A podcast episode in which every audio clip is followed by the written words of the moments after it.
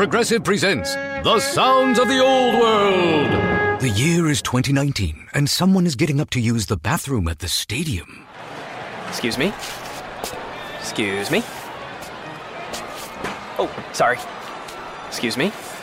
You mind if I just squeeze by here? This has been The Sounds of the Old World. Brought to you by Progressive, where drivers can still switch and save like it's 2019. Quote today at progressive.com. Progressive Casualty Insurance Company and affiliates. Okay, no fancy welcome this time. No trying to do a gimmick. No, nothing. Inside line is going to be straight. Hi, Kunal. Hey Rishi, who's taking the inside light tonight? Yeah, the inside line is going to be taken by Both the, of us. the two criminals as usual. So great. How's the week been for you? Uh, it just started today. yes, it has started for us. I- I- it is, you know, a, great weekend of sorts because now we know all the cars shakedown is over. All the cars have tested. Everybody knows who's driving for them. yes, which is a big one. You and I should both be happy, Rishi. Yay! We were both actually a little confused at who we want to see racing in Sahara Force India F1 alongside Paul di Resta because we both have a soft corner towards Adrian Sutil, but we both believe that Jules Bianchi also deserved a seat. And Both of them got seats, yay! but with not Sahara Force India, of course, as we know. Adrian is back. Lovely to have him back. I'm really excited to see what he Super can do. I love him. yes. And also very happy for Jules Bianchi to get into Marussia. And seeing what he did in testing, I'm really curious to know how soon is he going to kick Max Chilton's ass. you had to say that. Uh, uh, a lot of people saying Ferrari is called the shots in that deal. Uh, Marussia is not saying that, and they wouldn't agree, I'm sure. But uh, uh, Jules deserves it. Is is the bottom line? So we're both happy. Yes, Jules deserves it, but what uh, Luiz Razia also deserves is a one minute silence because his Formula One dream has probably just died a very premature death. I feel really sad. sad. for him. Very bad. So, one minute silence for you, me, and enforced silence for our listeners, Rishi. Okay, here we go. Kunal, are you mad?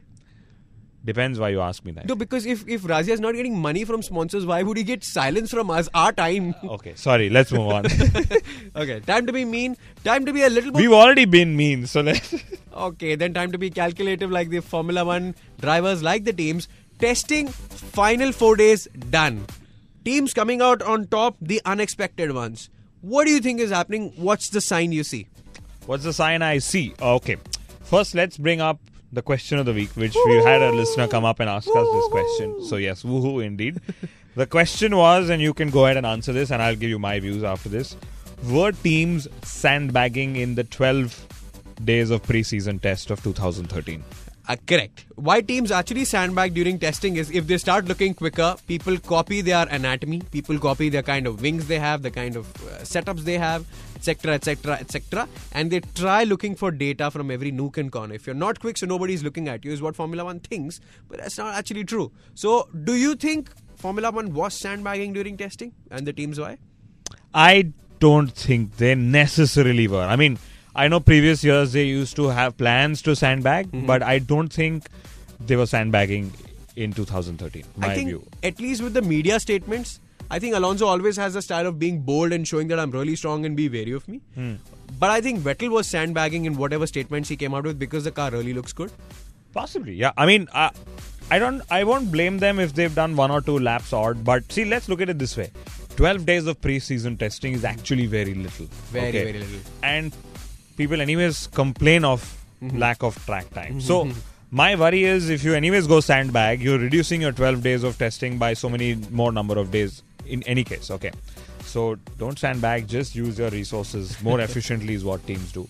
That's my view. I know you're going to counter it. Jenson Button has gone on record and said we didn't have enough time to uh, prepare. et Precisely. cetera, et Then why sandbag? Yeah, but I, but I still believe McLaren is holding back something that they haven't told everyone. I, I personally believe this is the year for them. So we agree to disagree again.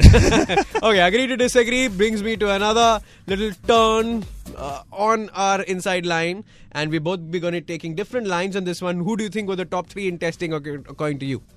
Okay, according to me, top three of testing. Okay, interesting one. Uh, was probably Ferrari. Uh, Okay.